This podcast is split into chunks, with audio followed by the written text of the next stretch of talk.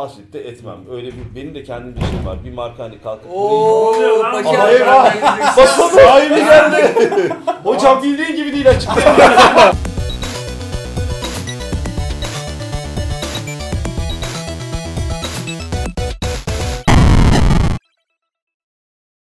Merhaba arkadaşlar, Disket Kutusu'nun yeni bölümüne hoş geldiniz. Yanımızda pek az tanıdığımız bir arkadaşımız var. Tuna, hoş geldin. Hoş bulduk abi, sektörde yeniyim. Evet, ne zamandan beri katıldın aramıza? Dün abi, dün başladım bu işlere işte. Baktım önce slime videoları denedim, olmadı. Ben şimdi senin kanala bakıyordum bu adam. Hiç bilmiyorum çünkü. İlk çektiği videoya baktım. Abi adam bir buçuk yıl boyunca sırf profesyonel StarCraft 2 videosu ile başlamış. 7 sene önce. StarCraft 2 şeyin var o zaman senin, pro gaming geçmişin falan var. Var abi, yani stüdyoda da var olan arkadaşlar olduğunu biliyorum. Ya StarCraft şöyle bir sevdaydı bizim için. Bu işte League of Legends, Counter Strike popülaritesinden önce globalde çok büyük bir fırtınaydı. Hatta e-sporu başlatan oyunlardan biridir. Evet. Özellikle ilk Broad var çünkü turnuvalar, ödül havuzları, özellikle Kore'de televizyonda yayınlanan maçlar falan. Tabii biz de onun etkisindeydik. Çok da severdim StarCraft'ı ama Türkiye'de tabii öyle bir şey. Küçük bir topluluk olarak kaldı. Evet, çok küçük, niş bir kitle olarak kaldı. Benim başlangıcım da odur zaten. İzliyorum. Bir de o sırada benim psikolojik de sorunlarım vardı böyle. Biraz depresyona girme eşiğindeydim. Kendi kendime konuşuyorum falan. Hani oyun oynarken bir galibiyet alıyorum. Duvara selam yolluyorum falan böyle. Bayağı kafayı yemenin eşindeydim. Yani duvar cevap verirse problem tabii. Yardımcı soruyor. Veriyor da abi falan. O da güzel. Madem konuşuyorum, insanlara konuşayım. Aynen öyle yani. Hazır bu kıvamdayız. Bari içimi birilerine dökün, bir şeyleri insanlarla paylaşayım diyerekten işte önce hem oynama, StarCraft oynama, turnuva sunma, canlı yayınlar o dönem çok farklı platformlarda, videolar derken 1,5 sene aslında yani Pintipanda'nın da çıkışı oradandır, StarCraft'tandır. Peki abi şimdi biz biliyorsun artık hani eski toprak olmayı geçtik. Şeye doğru, mumyalığa doğru gidiyoruz bu sektörde. Ya siz yeni jenerasyon geldiniz, birçok şeyi devraldınız gidiyor şu anda. Sence hakikaten eski moda medyanın dönemi geçti mi? Sadece influencerlar mı şu anda her şeyi götürüyor? Cevap verme.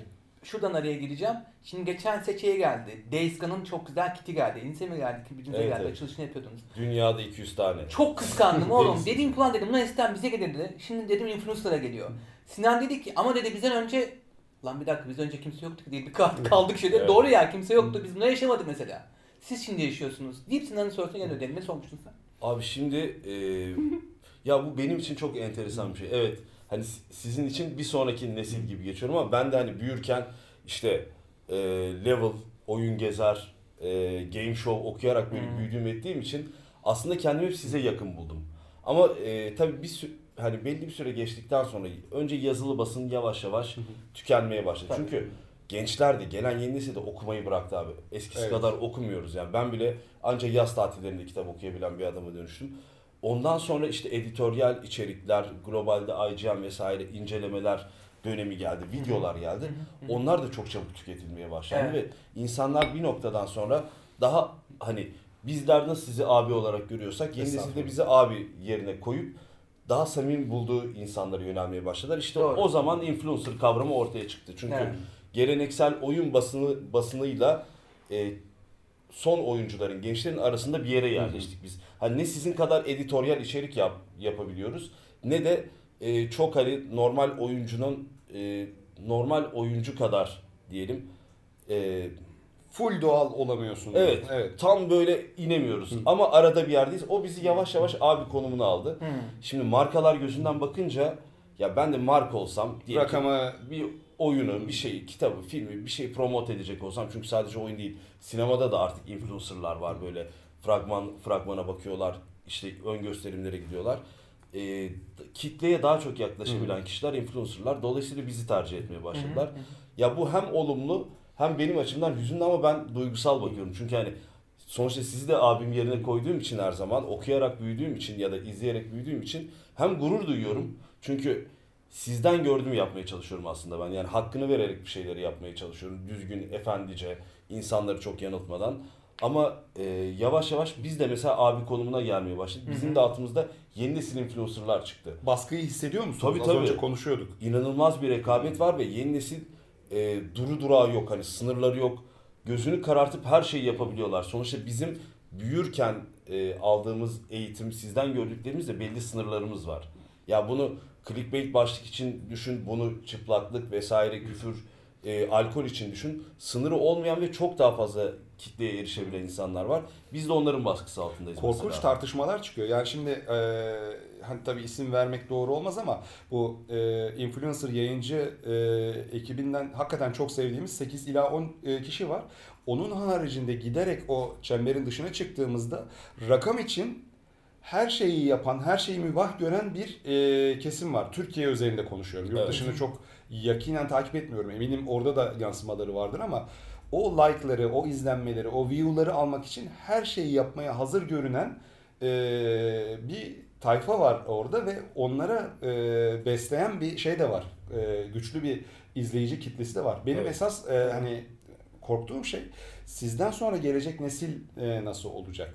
Hani sen diyorsun ya bizden etkilenmişsin. Sen bu arada game showcu muydun, levelci muydun? Sen game showcuydun. Game showcuydum. Tamam. Game showcular, ben de game showcuydum. Ne yalan söyleyeyim. Level'a girene kadar.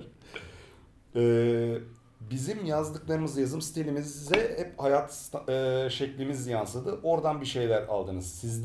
Sizden bir sonraki nesil bir şeyler alarak, yani hani şey vardır ya, adamlık şeyi, ona indirgemek çok istemiyorum ama düzgün insan, doğru insan demek istiyorum ben, cinsiyet ayrımcılığı da olmaması için.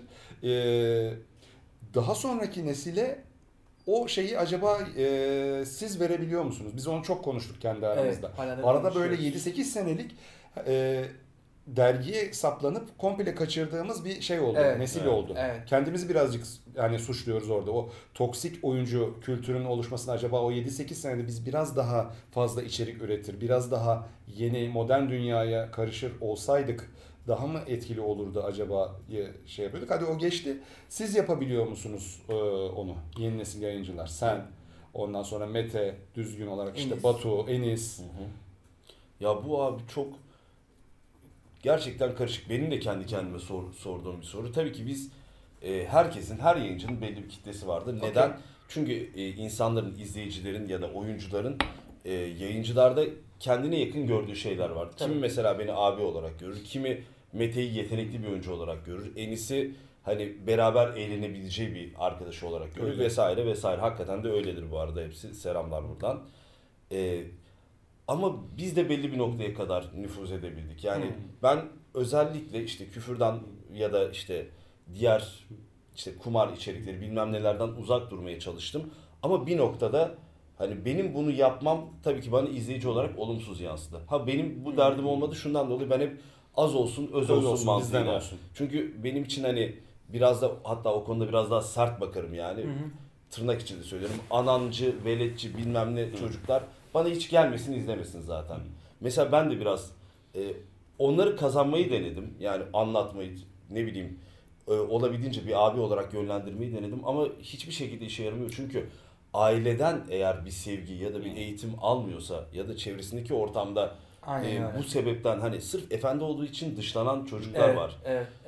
Dolayısıyla o karanlık yola girmeye başlıyorlarsa senin benim yapabileceğimiz şeyler de sınırlı oluyor. Ve ben de hani bir noktada artık tamam dedim kardeşim.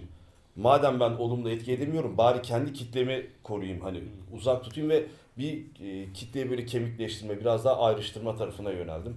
Ha bazen tabii kendimi kötü hissediyorum bunun için ama başka çaresi de yok abi. Yok abi, her şeyde bir yayıncının, bir içerik üreticinin düzeltmesini bekleyemeyiz. Evet, maalesef. İlk oynadığın oyunlara dönelim. Madem konumuz disket kutusu. Ne zaman başladı senin oyunculuk geçmişin? Nasıldı çocukluğun? Abi ben 6 ya da 7 yaşındayken benim valide bilgisayar mühendisidir. Ben onu kandırdım. Anne bana bilgisayar al, çalışacağım, ders yapacağım. Bir de annenin bilgisayar mühendisi olması enteresanmış. Evet. O da yani yüksek matematik mühendisiydi abi. Bilgisayar Türkiye'ye giriyor. Ulan maşallah. Bilgisayar mühendisi yok hani. Kime kullandıracağız bunları? Yüksek matematik mühendislerini bilgisayar mühendisi olarak çekiyorlar, eğitiyorlar. Ama anneyi o yüksek matematik mühendisi olsa da kandırdın. Kandırdım. Ders çalışacağım diye. Hepimiz aynı şeyi. Ne kadar istisnai bir anneye sahip misin, farkında mısın yani? Ama sonra başıma da bela oldu hani. Ha, çünkü her ne yaptığını an biliyor. Her şeyi mi çözersin arkadaş yani. Neyse bana işte ders disketleriyle ilk PC'm benim 386 DX bilgisayarım geldi. Tabii derste... Yani denedik, ders çalışmayı da denedik. Türkçe disketleri denedim. Ben bir kere ders çalışmadım çünkü o ilk derslerimle, Amstrad'ımla, Amigam'la tek bir ders yaptığımı, kırıntısını yaptığımı hatırlamıyorum yani. Ben abi, ben sizden daha hayırlıymışım o konuda. Evet. Ben gene Türkçe testlerini çözüyordum ama matematikten nefret ediyordum.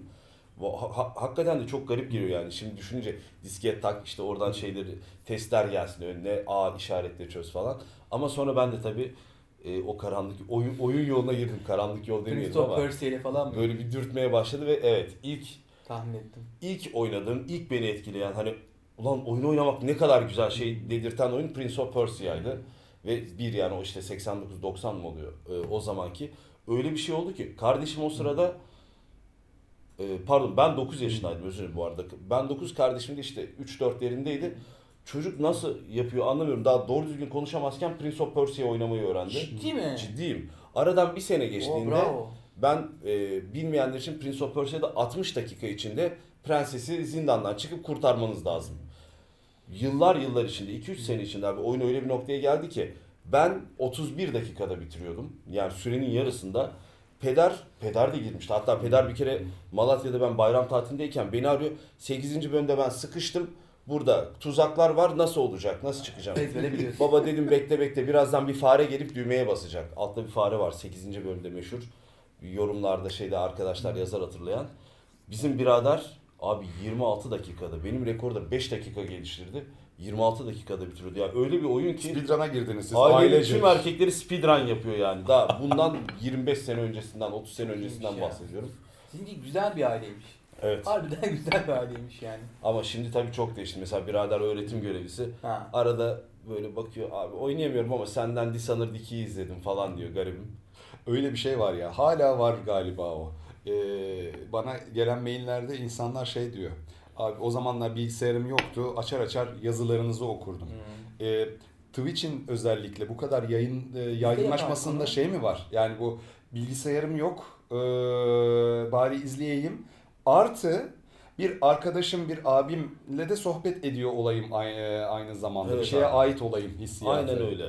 Ya ben de mesela küçükken benim de bilgisayarım yoktu. Chip dergisinin şeylerini toplardım ben. Diablo demo diski falan vardı. CD'leri vardı. Zaten CD acayip bir şeydi o zaman. Hele o işte level CD vermeye başladığında ortalık böyle neler yani. Ama bilgisayar yok yani, topluyorum hala da durur Ankara'daki evimde onlar. Duruyorsa getir, onlar da arşivde kayboldu bizim şöyle. Olur vallahi veririm. Ben de 97 Şubat'ın yanılmıyorsam Chip dergisi var. İçinde de Diablo Chip CD'si var. Diablo'nun demosu falan var abi içinde böyle. Yani. Selçuk'un yaptıkları herhalde. Abi. Yok Selçuk öncesi. Benden öncesi yani. Ben Kasım 97'de yani yazarlık başvurusu sonuçlandı. Düşün 97 Şubat'ta ben yokum da. Acaba kim yapıyor? Yani malum Çift'teki tüm ekipten biz beraber çalıştığımız için aynı katta. İşte Selçuk yapar onları bizim zamanımızda. Yani sen sor, biz kim yapıyorsa buluruz bir şey. Ben bir dahaki söyleşiyi onunla getiririm abi. Bir dahaki buluşmamızda. Ha ama dediğin doğru. Ya bunun en basit örneği benim gözümde Last of Us'tır. Şimdi Last of Us PlayStation özel bir oyun sonuçta ve belki Türkiye'deki oyuncuların %90'ın en azından o dönem erişemediği. Çünkü PlayStation yok. Belki bilgisayarı var ama gene oynayamıyor, edemiyor ya da bilgisayarı var kaldırmıyor popüler bir PC oyununu. Şimdi bu noktada yapabileceği tek şey var o çocuğun. Ya gidecek internet kafede oynamaya çalışacak, boşuna keyif de alamadan para da verecek. Bir de üstüne para verecek ya da geçecek bilgisayarın başına, oyunu ona en iyi anlatabilecek. Bir de tabii maalesef bunu üzülerek söylüyorum. Yeni nesilde yabancı dil eksiği de çok. Yani oyun eğer Türkçe değilse kimse bir şey anlamıyor. Senaryoya odaklanamıyor çünkü bilmiyor. Biz elimize sözlüklerle, ben Monkey Island bitirdim elimde sözlükle ama doğal olarak artık gençlerin öyle bir şeyi de yok, hevesi de yok, o kadar vakti yok, istemiyor, sabır da yok, istemiyorlar da zaten. Şimdi Last of Us oynayacaksın, bunu Türkçe'ye çevirecek biri lazım, buna PlayStation lazım, işte mekaniklerini çözmen lazım. Ne olacak? İşte o arkadaş geçiyor, tam ekranı alıyor. Ben oynarken hem çeviriyorum, hem oynuyorum, ilerletiyorum, hem senaryoyu anlatıyorum. öncesi berisi varsa oyunun oradan referanslar vererek ilerletiyorum. Çünkü benim de Twitch'te hani diyorum ya her yayıncının bir özelliği vardır diye. Benim de yapabildiğim şey insanları o hikayeye dahil edebilmek.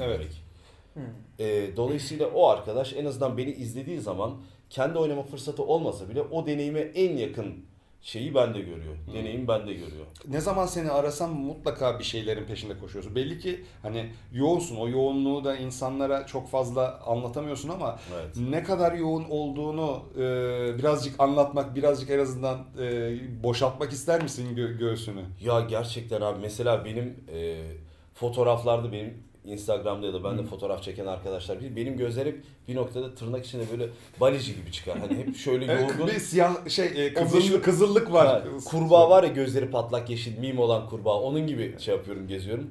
Ya onun da sebebi şu abi. Bu işe başladığımızda zaten bu iş değildi, hobiydi. Para da kazandı. Tabii hep öyle. O 2014 YouTube'larında falan para da yoktu biz video koymaya başladığımız zaman. Ben çalışıyordum. Arada bir iki video atıyordum. Sonra hadi yayın yapalım dedik. Yayın 2-3 saat yayın yapıyordum. Haftada birkaç gün. Gene ben işime gücüme bakıyordum. Ne zaman ki hani bu oyun basınına bir şekilde girdim. Sonra pandemi bir şekilde büyütmeye başladım. Bu hobi işe dönüştü. Dolayısıyla bu defa iş disiplini gerekti. İşte Twitch'te yayın yapıyorsun. İnsanlar sana $5 para veriyor onun karşılığında. İşin içine para girdiği zaman otomatik karşılıklı bir sorumluluk. Bu defa haftada 1-2 olan yayınlar 3-4-5 güne çıkmaya başladı. Kaç gün oldu şu anda senin? Ortalama bir minimum 4 gündür haftada. 4 gün. 5 olur, 6 olur. Kaç saatten? 6 saat ortalama. Senin özel hayatın yok ya. Özel hayatın yok senin. Evet, yani. Evet abi. İşte o yüzden... Ya işe koşuyorsun ya yayına koşuyorsun. Böyle ev, özel hayat, hatun dengesi var. O da apayrı. Şimdi keşke burada kalsa. Çünkü bu çok güzel. Hani oyun oynadın, videoyu çektin, yayıldın. Yayınını yaptın, yayıldın. Git belgeselinde git. Halıda yuvarlan. O benim çok yaptığım şeydir. Halıda yuvarlanmak. Gördük. Evet abi. Bilmiyorum niye elektriğimi öyle atıyorum yani. Ama olay orada da bitmiyor. İşte bu bahsettiğimiz influencer olduğun an markalar bu defa sana şey yapıyor. Gene işin içinde bir ödeme, bir para var. Gene sorumluluk var. Bu defa onları yetiştirmeye başlıyorsun. Bu çekim olabilir. Bir organizasyona katılmak, bir lansmana, sunuma katılmak olabilir. Bir de onun dışında sen artık Pintipanda oldun. Bir markan var. Bu markayı büyütmek zorundasın. Çünkü sabit kaldığın zaman kitleden uzaklaşmaya başladın. Yani bu hem izleyici kitlesi, şimdi yayın yaparak izleyiciyi de sıcak tutuyorsun. Ama bir de markanı büyüterek işte sponsorlarla, diğer influencerlarla, diğer yayıncı, youtuberlarla bir arada kalman lazım. Ve orayı büyütmek için de onun bir işleri var. Aynı zamanda bir şirket kurduk. Vergiler ödüyoruz tabii ki. Onun finansal işleri var. Öbür tarafta gelen yeni çıkacak bir ürün ya da yeni çıkacak bir oyun, işte Mortal Kombat, Days Gone vesaire vesaire, Resident Evil. Onun mutlaka bir ön hazırlığı oluyor. İşte bunu bütün sosyal medyalarında yapmak zorunda kalıyorsun. Evet. Bunların toplantıları oluyor tekrar. Senin en problemi ne biliyor musun? Tek başına olman. Evet. Bir influencer ancak bir şey, hani menajeri varsa menajeriyle iş paylaşabilir. Öyle. Öyle. Neyse ne yani, kimse kim. Hani... Asistanın olabilir, şudur. Yani kendine bir ekip oluşturursun. Ama o da olamaz ki, kendi programın kendisinden başka kimse bu kadarı takip edemez. Öyle bir problem var. Şimdi orada şöyle bir çözüm getirdim abi. Twitch'te moderatörlerimiz vardır benim. Benim 20 tane moderatörüm var. Ve bunların neredeyse tamamı ya üniversite okuyor ya üniversite mezunu. Bir iş olduğu zaman, diyelim ki bir çekiliş yapıldı, izleyicilere bir şey gitmesi lazım. Moderatörler isteniyor. Yayındaki o sohbetin, chat'in düzenine, adamın çok şükür bir derdimiz olmuyor da ola ki olursa moderatörler onları ayarlıyor. Diğer tarafta video editlerine yetişemediğim için, çünkü bütün videoları olduğu gibi koyamıyorsun. Bazılarını editlenmesi ya da özel içerik çıkması gerekiyor. Uzaktan çalıştığım bir editörüm var. Ona paslıyorum. Diğer tarafta bu business tarafında benim gibi yayıncı olan dostlarım var. İşte bazen Mete, Enis, Can Suner vesaire. Onlarla işbirliği yaptığımız anlar oluyor. Böyle yükü biraz üzerinden atıyorum ki bari hafta sonu rahat edeyim de hanımla bir sahilde yürüyelim, gezelim. Hanım dediğim müstakbel hanım diyelim yani. İnşallah rahat gezebilelim şeyi. Başka haftada 2 günden fazla, yani bütün bunları sıkıştırdığım zaman geliyor o 2 gün kalıyor. İşte o günlerde rahat etmeye çalışıyorum abi. 2 günün olması gene. Bu tempo... Yani. Bu arada mesela pazar günü çok üzülüyorum. Ben pazar günü telefona hiç bakmam. Yani anam babam arasa, ki annem arar bazen kızar bana, bakmam. Çünkü psikolojik olarak çok telefon çaldığında hani huzursuzlanmaya başlıyorum. Evet. Çok doğru yapıyorsun. Ya bu tempo ne kadar devam edecek peki o zaman? Yani biz hani kendimizden bahsedelim. Bu medya tarafında gücümüzün artık çok azaldığını fark ettiğimizde başka bir kanala şey yaptık, yöneldik. Yani bu disket kutusu işi, kanalı vesaire aslında hobi gibi. Biraz da hani şeyle, basınla, işte izleyicilerle, takipçilerle, oyun sektörünün şeyiyle, alıcısıyla, tüketicisiyle bağımızı kopartmamak için ve esas olarak keyif aldığımız için yaptığımız bir şey. Seviyoruz. Evet, hakikaten. Seviyoruz abi. Ama iş olarak yani para kazandığımız şeyi bambaşka bir alana kaydırmak durumunda kaldığımızı fark ettik. Ben hani 2,5-3 sene önce bunu hissederek, ne olduğunu bilmeden şey yaptım, yöneldim. Burak hakeza öyle. Ben zaten yıllardır içerik üreticiliği olarak gidiyorum. Kendi yayınımda bir herhangi kazandığım bir şey yok. Yani içerik üretiyorum. Faruk öyle. Peki sen nasıl görüyorsun 5 sene sonra? Şu an yanılmıyorsam 33-34 yaşındaydın değil mi? Mesela 40'lı yaşlara yaklaştığında bu tempoda devam edebileceğini düşünüyor musun? Ya vardır aklında bir şey mutlaka. Bir sana şey söyleyeyim. Yani 44 yaşında bir adam olarak, işte yakın yaşta değil, aynı yaşta Sinan'la aşağı yukarı. Çocuk mesela bambaşka bir evre falan. Tamam. Çok istiyorum inşallah. Haberin olsun. Ya şöyle, şimdi gerçekçi olmak gerekirse imkanı yok abi. Hem fiziksel olarak bir yerde bu tempo yıpratmaya başlayacak, hem de dedim ya, ister istemez yeni nesille, özellikle şu taptaze olan nesille bağlantım kopuyor. Tabii. Kopuyor kesinlikle. Bu hem gündemi yakalayamıyorum. Tabii. Mesela onların dinlediği müzikler benim ilgimi cezbetmeye başlıyor. Tarzı, kullandıkları diller falan hep kullandığı dil zaten beni çıldırtıyor. Hele o Türkçe, yani demek istemiyorum ama hani o vurdum duymaz o... Ya söyle. Türklük yapıyor ya, ama tamam, iki cümleyi bir arada düzgün kullanamıyor falan. Evet, hakikaten cümle kurmaktan aciz bazı böyle yeni nesilde, hani onları tabii ki çok zekileri, çok güzelleri de var ama ağırlık olarak sıkıntılı bir nesil. Daha tembel, daha ya işte ne kadar hızlı köşeye dönsem kârdır. Ha. Gerçekten beleş para kazanmanın yolunu arayan maalesef bir nesil geliyor ve ben biraz tahammülsüzüm. Hani yazmaktan, konuşmaktan, kelime dağarcığından aciz gençler gördüğüm zaman... Ben orada suçu biraz da kendimizde arıyorum. Var, işte. Demek ki şey yapmamışız yani, salmışız bizde. İyi örnek olamamışız veya sorunun başlangıcında tespit edememişiz. Ben, diye kendimize saplıyoruz. Mesela biraz. Konuşmanın başından beri işte bu bahsettiğin şey hikayesi de vardı. Şimdi biz ne yaparsak yapalım 15 yaşından sonra çocuk kopağı ve çevresinden almaya başladı. Evet. Şimdi sen diyordun ya mesela işte insan tiplerinden konuşurken, şimdi çevrendeki adamlar her şeyin sonuna koyarak konuşuyorsa, sigara içiyorsa, böyle delikanlık yapıyorsa ve mahallede bunu yapmayan adamlar dışlanıyorsa, çocuk dışlanmamak için böyle olmak zorunda kalıyor.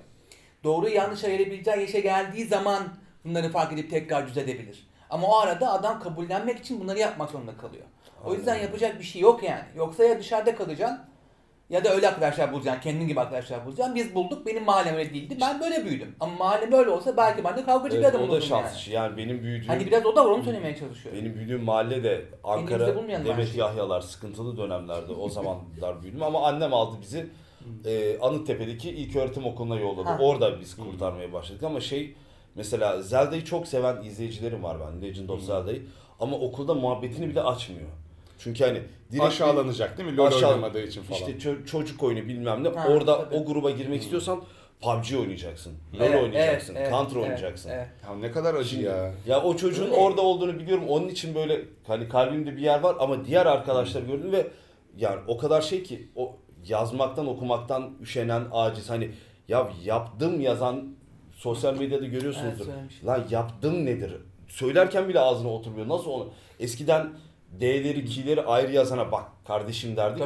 Ben onlara kurban olayım ya. Vallahi ben tamam, ben onlara razıyım. Bu yeni gelenler daha da beter. Haliyle ister istemez kopuyorum ve bu tercihli bir kopuş. Yani ulaşmak istemiyorum abi. Uzanamıyorum. Dolayısıyla bundan 3 sene 5 sene sonra artık hani kameranın önünde panda olmanın çok bir getirisi olmayacak. Çünkü beni şu anda izleyen kitle de büyüyecek, yiyecek, iş, güç, hayatın sillesini yemeler, kredi borçları, çocuk oldu. Nerede Twitch, nerede işte YouTube? Ama bak, ben senden büyüğüm. Akşam girdiğimde senin yayının var mı diye bakıyorum. Yani özellikle son bir senedir falan.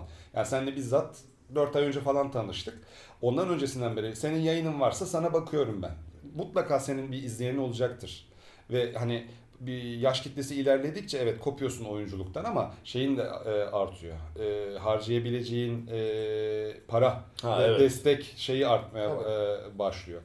Sen devam edebilirsin bence ama ister misin? O yoğunluğu şey yapabilir misin? Ben sen Eskişehir'deyken sık sık hastalandığını hani, evet, fark etmeye başlamıştım da sana yazmıştım. Bak ben, evet, de aynı, evet, şeyleri, evet, yaşıyorum.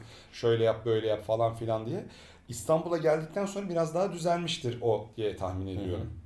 O İstanbul'a git gellerin seni yorması falan mahvediyordu abi. Ama yine de hani 35-40'lı yaş arası çok kritik. Özellikle artık bünye kabullenmemeye başlıyor. Geceleri saat 2'lerde, 4'lerde vesairelerde yatmayı. Ben öyle kaybettim.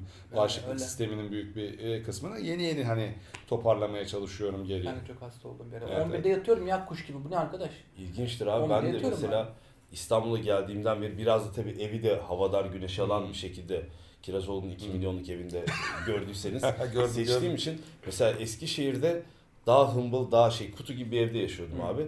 Hani 12.30-1 arası kalkmak benim için diyordum günü kaçırmayayım aman 12.30-1'de kalkayım. İstanbul'da o saat 11'e düştü mesela artık 11'de kalkmaya başladım. Okay. Düzenli böyle gece diyelim yayın 2'de 3'te bitiyorsa işte biraz da edit işi oluyor bir saat. Sonra da yatıyorum minimum 6-7 saat uyuyorum ki Twitch'e aşina olan izleyiciler bilecektir. Normalde yayıncılar 3'te 4'te aa günaydın falan diye kalkarlar çünkü hep gece bizim hayatımız hep gece yaşandığı için. Yayın gece başlar, sabaha karşı biter falan. Ben o dengeyi bir kurmaya çalışıyorum. Ondan da zaten hani bu kadar koşturabiliyorum, iyi hissediyorum kendimi tabii. Ama tabii 5 sene sonra ne olur bilmiyorum abi. Ama dediklerim çok güzel. Hani inşallah o kitleyle gene irtibatta kalacağım ama bu kamera önünde mi olur? Başka bir girişimde mi olur, nasıl olur orasını abi, ben de bilmiyorum. Sürekli yeni bir şey çıkıyor işte. D-Live diye bir şey çıktı. Orası da kendi kitlesini oluşturmaya başladı. Ondan sonra yani... 5 sene sonrası o kadar şey ki böyle logaritmik olarak yani 2100'lerden bahsetsek zaten daha kesin şeyler işte ışınlanacağız falan diye söyleyebilirim. Bu ülkede 5 sene sonraya görüyorsan bayağı kralsın yani çok net yani. Abi doğru tabii. Yani öyle bir hikaye var. Senin şey de zor ya herkes böyle kompetitif oynarken bu Variety Gaming tarafı da zor ama beni mutlu ediyor çünkü hikayeli oyunlar ölüyor mu derdi bizde çok var evet. Burak'la. Sen Carnage'ı yeni keşfettim. Adam çok 5 yıldır yayın yapıyormuş. Ben de işte haberleşmeye falan başladıktan sonra keşfettim. Adam psikopat biliyor musun Koh Carnage'ı? 2000 gün boyunca bir gün bile ara vermeden yayın yapmış abi. Adam kusarken yayın yapmış. İkinci çocuğu doğarken gitmiş yayın yapmış. İlk çocuğu hakeza öyle falan. Evet, İlk defa geçen haftalarda bir gün ara veriyorum dedi de olay oldu yani şey haberleştirdiler adamı. Ve Variety Gaming oynuyor, FRP oynuyor, Fallout oynuyor. Oturuyor ondan sonra ya bizim seveceğimiz tarzda oyunlar oynuyor. Hakkını vererek oynuyor yani. En yüksek zorluk ve %100 tamamlama şeyiyle oynuyor. Oo. Ninja 100.000 izleniyor diye kılım kıpırdamıyor ama Koh Carnage 10.000, 15.000 görünce ben mutlu oluyorum. Ümit. Böyle bir psycho'yum yani. Ben de gerçekten çünkü hani öyle bir hale geldi ki bu ülkelerin ekonomik durumlarıyla da ilgili abi şimdi. Mesela rekabetçi oyunlara dikkat edin ya çok ucuzdur ya bedavadır tabii, hani tabii, oyun içi ekonomiden ama bir şekilde herkes ulaşır oyuna. Ama AAA oyunlar, senaryo oyunları, konsol oyunları yani 250, 300, 350, 400 gibi gittiği için doğal olarak da oyuncular da ulaşamıyor ve herkes o free to play rekabetçi oyunlara dönmeye başlıyor ya da ucuz oyunlara. Böyle bir ortamda tabii bu senaryo oyunlarını oynamak bayağı bir riskli ama şu avantajı da var abi yalan olmasın. Ben zaten bu arada rekabetçiyi beceremem gerçekten. Ben en son rekabetçi ruhumu StarCraft'ta bıraktım abi ben ki o da yani centilmenlerin oyunu diyebilir hani bu günümüz rekabetçileriyle alakası yoktur. İnsanlar bu defa tabii o kadar çok rekabetçi, bütün yayıncılar, bütün YouTuber'lar o kadar çok yöneliyor ki çıkıp bir Zelda oynadığın zaman, işte Mortal Kombat oynadığın zaman, bir ne bileyim God of War oynadığın zaman böyle bir oyun var ve ben bunu izleyeceksem o zaman gideyim Panda'dan izleyeyim. Çünkü yaptığı iş bu. Öyle bir avantaj yaratıyor abi işte ayrı durmak rekabetçilerden. Evet. Hani rekabetçiliğin de bir yere kadar şeyi var. Enerjin yetebiliyor. Ya ben sana bir şey söyleyeyim mi? Önemli olan okey hani tüm firmalar sayıya bakıyorlar ama kalite. Ya okey tamam hani 10.000 tane seyredenim var ama abi 10.000 tane adam gibi seyircim var. İçi dolu seyircim var. Ben öyle düşünüyorum. Ya gözümü seveyim, ben şimdi sormak istiyorum. Gidiyor yani. Şimdi, öyle gerçek oluyor. Orada bir çelişki var işte. Sana hiç şey diyen oldu mu? Evet abi, senin izlenmen en çok izlenenlerin yarısına çıkabiliyor ama sen kalitelisin, seninle çalışacağım diyen oldu mu? Herkes öyleymiş gibi gözüküp rakamlara mı bakıyor? Rakamlara bakıyor. Bütün firmalar rakamlara bakıyor bence. Abi rakama bakılır. Ya yani bu dediğini duyduğum çok oldu ki sağ olsunlar. Yani gurur da duyuyorum ama iş hani para kazanmaya, bütçelere döndüğü zaman tabii ki o her zaman rakamlara gider. Şimdi YouTube'da benim bile hala anlamadığım, isim vermeyeyim ama yani bir hani kalifiye, bir eğitim, bir şeyi olmayan gençlerin milyonlar izliyor. Instagram'da milyonlarca takipçileri var. Bir gün bakıyorsun hani tövbe estağfurullah bir hacdan fotoğraf paylaşıyor. Öbür gün bir kumar sitesiyle işbirliği yapıp bir günde 100.000 lira yedim videoları çekebiliyor ve bunlara talep görüyor yani. Değişik kafalar bunlar ya. Evet, aynen. Yani haliyle markalar doğal olarak onlara gidiyor çünkü bir şekilde geri dönüş alıyorlar. Şimdi markayı da suçlayamam bunun için ama tasvip de etmem. Öyle bir benim de kendimde şey var. Bir marka hani kalkıp ooo bakalım sahibi geldi. Hocam bildiğin gibi değil açıkçası. Gel. Gel hoş geldin. Ne oluyor burada? Nereye sığdıracağız? Kocaman adam kameraya dışına çıktı mı? Ha, eğilmesine gerek yok. Kadrajı sana göre ayarlamıştık. 4'te gelir. Hoş geldin Murat'cığım. Muhabbet edelim. Eyvallah arkadaşlar. Selamlar. Abi görüyorsun değil mi? Arkadaşlar bizim videonun içinden geçen insan bile hani Sayın Sönmez stüdyolarının sahibi. Murat Sönmez oluyor. Yani soru yoksa soru soracağım. Sor abi, ben de çok konuştum. Ne yaptın? Arı kovanına çomak sokmak istiyorum çünkü. Lütfen. Geçen de bir yorum vardı. Color Master'ın bir ürününün altında. İşte adam şey demiş. Ben işte yayıncılara güvenmiyorum işte çünkü bunlar bu işten para alıyorlar, ona göre bu yayını yapıyorlar. Allah aşkına şu konuyu bir ortaya atalım. Şimdi yaptığın işten para kazanıyorsun çünkü firmalar senden çalışıyorlar. Ama orada bence o para kazanmanın bir sorumluluğu var abicim. Donanım testi yapıyorsan işin içine rakam koyarsın, dersin ki baba bak ben bu işi rakamla yaptım, aynı testi sen yaparsan senden rakama erişirsin. Oyunla da herkese ama sonuçta şöyle bir şey var, sen bir şeyi seviyorsan abi sevdiğinde dersin ona, böyle de bir gerçek var. Şimdi seyircinin nasıl bir adama güvenmesi lazım? Yani sana sorum olacak sence.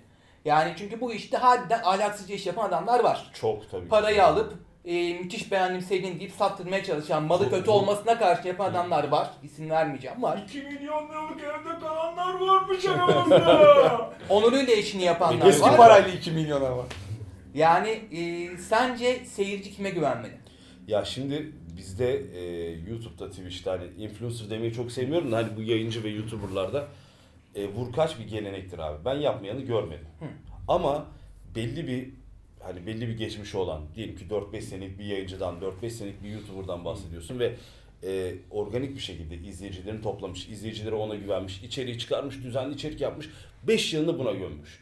Şimdi o insan kalkıp bir donanım, bir ekran kartı markasından 50.000 lira, 100.000 lira almak için yalan söylemez. Çünkü 5 yıl boyunca yaptığı birikimi çöpe atmaz.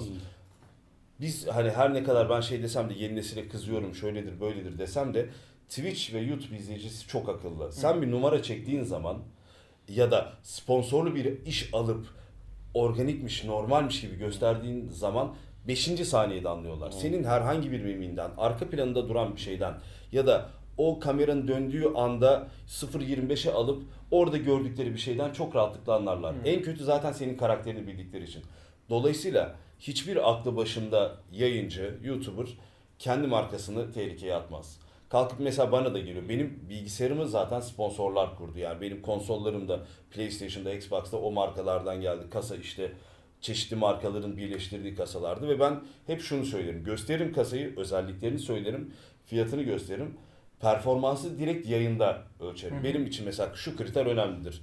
Division 2 ya da World War Z vesaire son çıkmış güncel bir oyunu ben alırım. Tek kasadan oynarım, yayınını yaparım, aynı anda kayıt alırım. Ben o bilgisayarı 3 defa zorlarım ve bunun altından kalkıyorsa ben o bilgisayarı zaten kefil olurum. Çünkü yani Division'ın grafikleri ortada. Şimdi bende öyle bir kasa var ki bunu oynatıyor.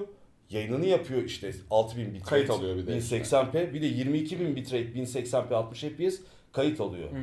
Tabii ki bu kasaya ben kefil olurum. Onun bileşenlerinde gururla söylerim. Bak kardeşim bu diye. İşte bak kanıtından koyuyorsun ortaya. Aslında ben böyle bulaşıp oraya gidiyorum. Öbürü çok. Ya ben şunu çok gördük abi. Bir mobil oyunun reklamı yapılacak mesela. O mobil oyunu reklamı yaparken yanına daha hani çıplak demeyelim ama böyle çok giyimli olmayan, seksi bir hanımla yapanlar, cezalı bilmem ne yapanlar.